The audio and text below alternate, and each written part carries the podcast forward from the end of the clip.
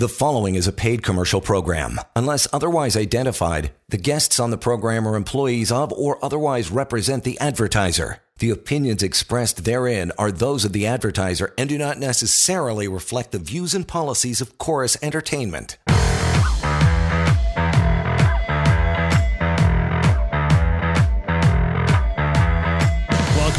Thursday evening edition. Scholes here, and my good pal Mackenzie Irwin, Samfiru Tumarkin LLP. ST Law is where Mackenzie hides out most of her days helping people just like you. You can always uh, reach out to Mackenzie to discuss your matter because there's no dumb questions when it comes to employment law and uh, having your job at risk or otherwise. Maybe it's just a simple question about severance you want to ask Mackenzie or her team behind her.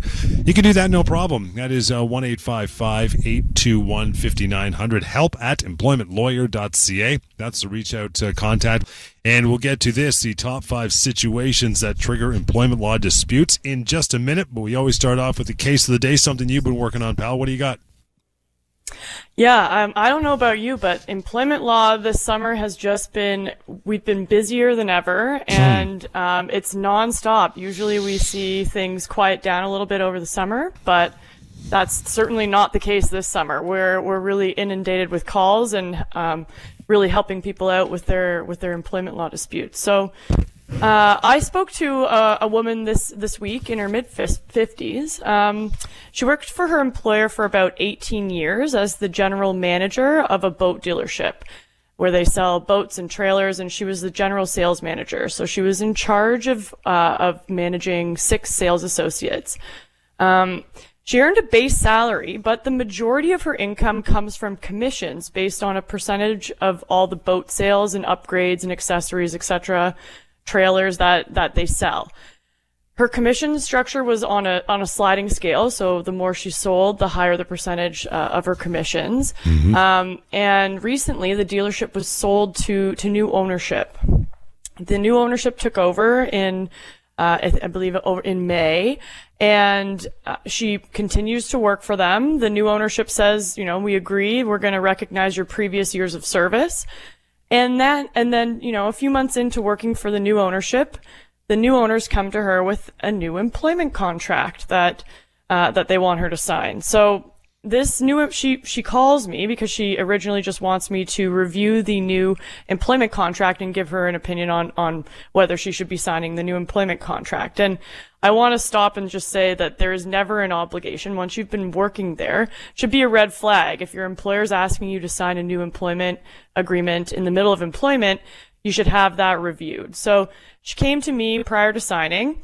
I looked at it. This contract, uh, it, I mean, there were many issues with it, but um, one of the most notable ones was that it was actually um, changing her position from general manager to sales associate. Mm. So she, it was demoting her from the management position to a sales associate position along with the six uh, sales associates that she was previously managing. So these were a, huge, substantial change to her to her her employment. Um, it was a demotion. It removed a lot of her management duties and responsibilities, but it also came with a reduction in pay.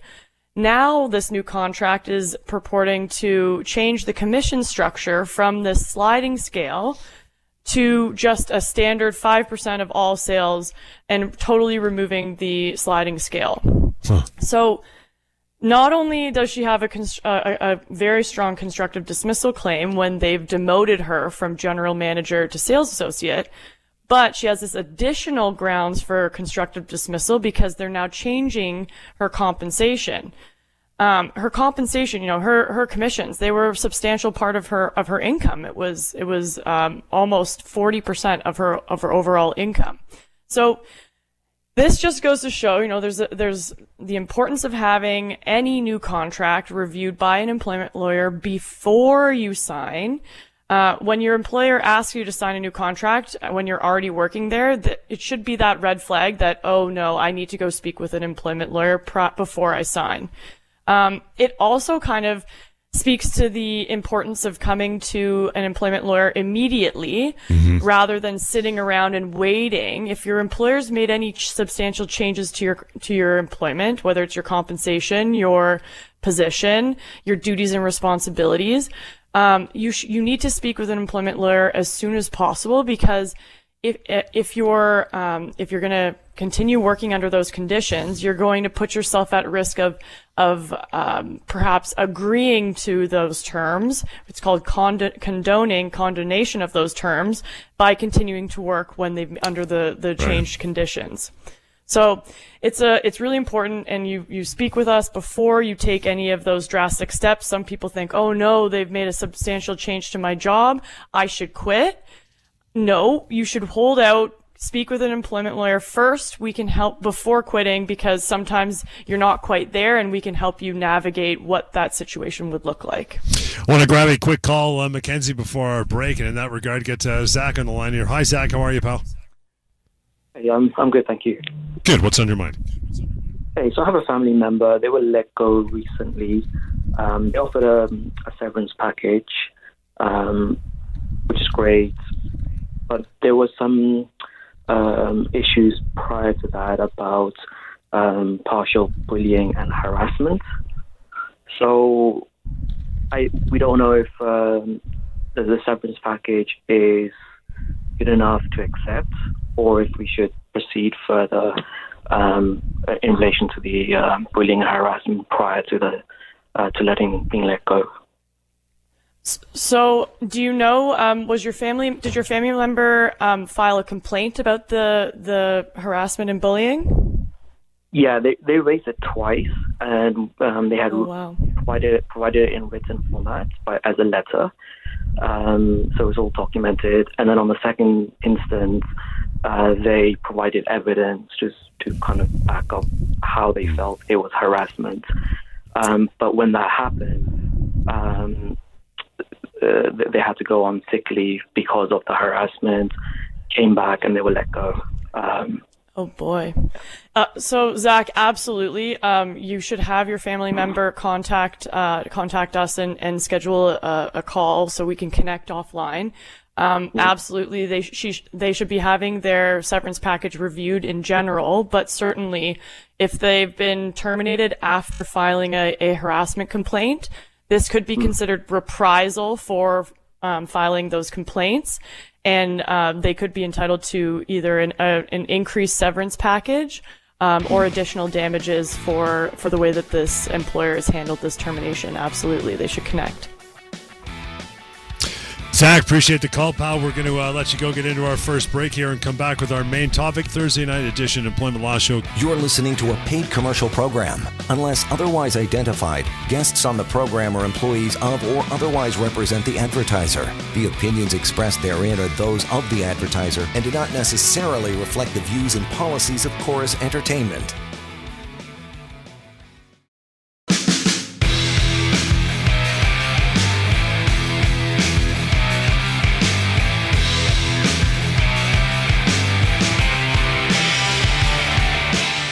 And welcome back to it. Scholes here and Mackenzie Irwin from Samfiru Tumarkin LLP. Always reach out after the show and beyond to Mackenzie and her team, 1 821 5900, help at employmentlawyer.ca. All right, let's get into our main topic for the uh, remainder of the show. Top five situations that trigger employment law disputes.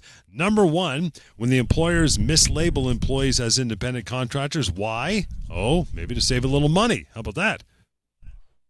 Yeah, this is one is number one for a reason. So it's one of the most common issues we see in employment law, honestly. Um, employers do this for many reasons. Most of the time, it's to save money, so they don't have to provide them, that employee, with their statutory minimum entitlements. You know, they don't have to pay stat vacation pay, etc. But Sometimes it's because the employee asked for it. You know, the employee wants to save on taxes, incorporate, and um, you know, use it through a business. But the courts don't really care about the label or what the con- contract says. They're going to look at what the actual relationship is. So how the work is being performed, how much control the employer has over the, that worker, and then they're going to make a determination that way. So the vast majority of of people who, of employees who are independent contractors are actually employees or dependent contractors. What's the difference? If you're an independent contractor, you don't get severance. Um, you just get whatever's laid out in your contract. Um, but if you are a uh, dependent contractor or an employee, you're entitled to severance, and it could be up to you know 24 months of pay. So, regardless of whether the employer or the employee requested to be an independent contractor, nine times out of ten, they're they've been mislabeled. Um, and they're actually an employee. So it doesn't come up until the employer really decides to terminate or end the contract. Um, and when they terminate, they provide them with the notice in accordance with whatever agree- agreement they have. Sometimes that can be nothing, yeah. um, but it's incorrect because they're actually entitled to their full severance. And and if uh, you're finding yourself in this situation, you should be reaching out, um, and you're in, you could be entitled to severance of up to 24 months of pay. But a lot of people, maybe listeners who think they're contractors now, are going to say, "Yeah, but you know, I have an agreement with the boss. We're buddies. We have a handshake deal. I'm, I, I don't mind being an independent contractor. He likes it. I like it. So why does it matter?" Yeah, it doesn't. It doesn't matter until it really only really comes up when the employer terminates the ing- agreement. So either terminating you, let's say you've been an independent contractor for 15 years, mm-hmm. same employer, you know, when all of a sudden your your employer is going to uh, terminate the contract and they're going to say, you know what, the contract that we have says that I only need to give you a week's notice, and here's here's a week's pay, buddy. Good to see you. You know, this has been swell, but but uh, but that's down. all you're yeah. owed. Exactly. So and and so you could be walking away from up to 24 months of pay in that situation. Plus, there could be CRA implications too if you haven't been filing taxes the right way, so on and so forth. Right? It could be pretty nasty. Absolutely, yeah, yeah, that as well. So we're talking top five situations that trigger employment law disputes. Number two, when employers resort to termination for cause much too soon, or as we say, they pull the trigger on it way before the time they should. Right? Yeah, terminations for cause, you know, we call it the capital punishment of employment mm-hmm. law. It's yeah. only to be used in the most exceptional of cases and as a last resort after, you know, less severe punishments have been considered.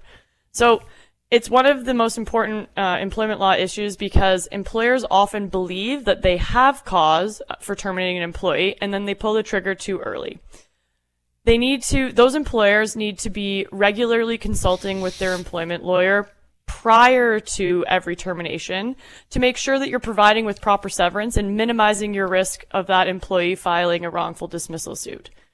This is typically a quick call. Um, yeah. You know, it could save you thousands of dollars down the line. I can tell you in a, in in you know five minutes uh, whether you actually have cause to terminate that employee, and that could save you thousands of dollars in legal fees and severance down the line. So, when it comes to terminations for cause, reviewing this with an employment lawyer before you pull the trigger is essential. Um, because if you improperly allege just cause, you're not only exposing yourself as an employer to um, to severance, owing that employer sever- employee severance, but you may also be exposing yourself to paying additional damages that could be hundreds of thousands of dollars just because you improperly asserted just cause. A lot of what we talk about on the show, by the way, you can find at pocketemploymentlawyer.ca. Spent some time reading the stuff on that website. It's built for you to get smarter and get the knowledge that we talk about on the show uh, every night as well. Uh, situation number three is this when an employee is terminated right before their bonus is due or their shares are scheduled to vest, or maybe that big commission payment's supposed to come in if they're in sales too, yeah? Yeah, this is one of the easiest and yet most common wrongful dismissal issues that I see people often come to me with what what on its face may look like a pretty decent severance package, but that employee's compensation included a pretty significant, I don't know, yearly bonus or commissions or shares. I've had clients where these shares or bonuses, they made up more than 50% of their annual compensation. So it's pretty, they can be pretty significant. But their employer's letting them go and the severance package that they're offering doesn't include anything for those shares or that bonus or those commissions that they rely on to make up that significant portion of their income. Usually the employer is saying something along the lines of, you know, you're not entitled to any bonus or shares because the contract says that they needed to be employed at the date that they're supposed to pay those bonus or those shares are supposed to vest or what have you. Mm-hmm. You know, employers often, unfortunately, do decide to terminate these employees just before their bonus or their commissions are due or their shares are scheduled to vest in order to cut costs. You know, they're not, they're going to avoid having to pay that, those bonuses. That is a very costly mistake because not only is that employee likely, very likely owed that bonus and those shares, but now they have a claim for additional damages for the employer trying to avoid paying. So, you know, if you've been let go and your severance package, you know, it looks okay on its face, but it doesn't include something significant like your bonus or your commissions or shares, you shouldn't be signing anything and you need to speak, you have that package reviewed as soon as possible you know, we, I've been able to help thousands of, of employees. Uh, my firm has been able to help um, to obtain those severance packages that, that, they're owed, and that could mean, you know, you could be walking away from hundreds of thousands of dollars in bonus entitlements, share options. Uh, you know, those share options could be worth a lot of money down the line. So you want to make sure that you're signing and accepting a package that properly compensates you for those additional uh, compensation uh, items. And I guess in the sales situation too, you might be talking things as far as a car allowance or maybe a cell phone. They're paying for a bunch of things, your tools that you would need. That's all got to be part of your compensation package too, is it not? Yeah, absolutely. Benefits, any kind of um, car allowance, cell phone allowance, any of those things that are regular are part of your regular compensation package. Those should be included in your severance package as well. Talking about five situations that trigger employment law disputes. Number four, when an employee is fired while on a parental leave, even if it's for legitimate reasons. How about that?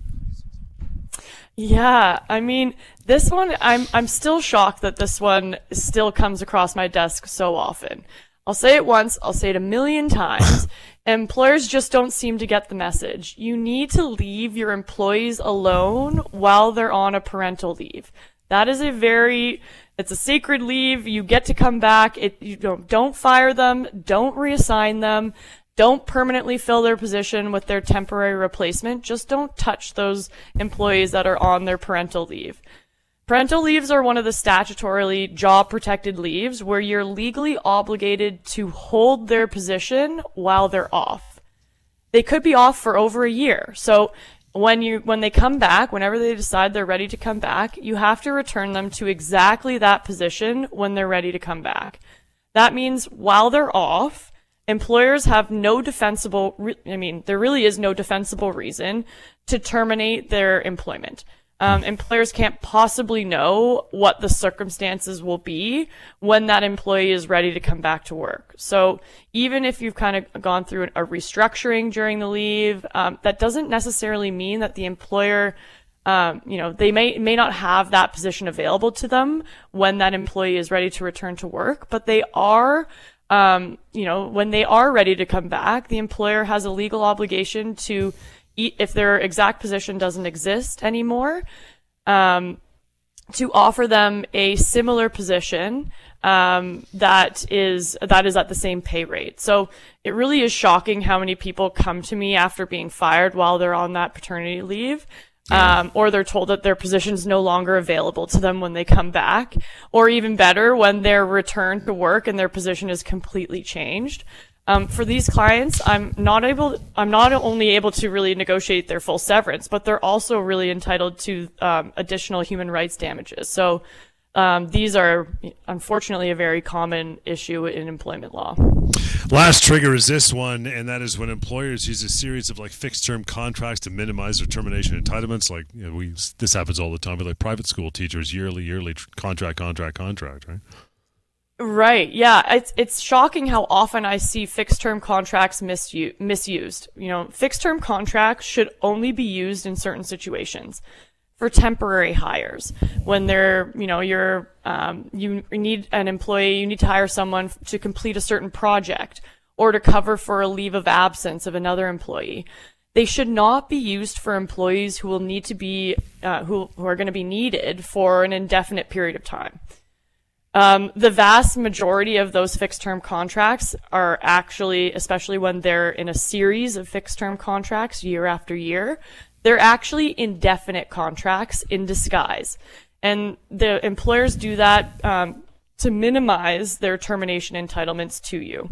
I've seen some files come across my desk where, you know, the employees signed a series of, you know, 12 or 15 years of continuous um, service and they just keep Yeah. signing a new contract at the start of every year.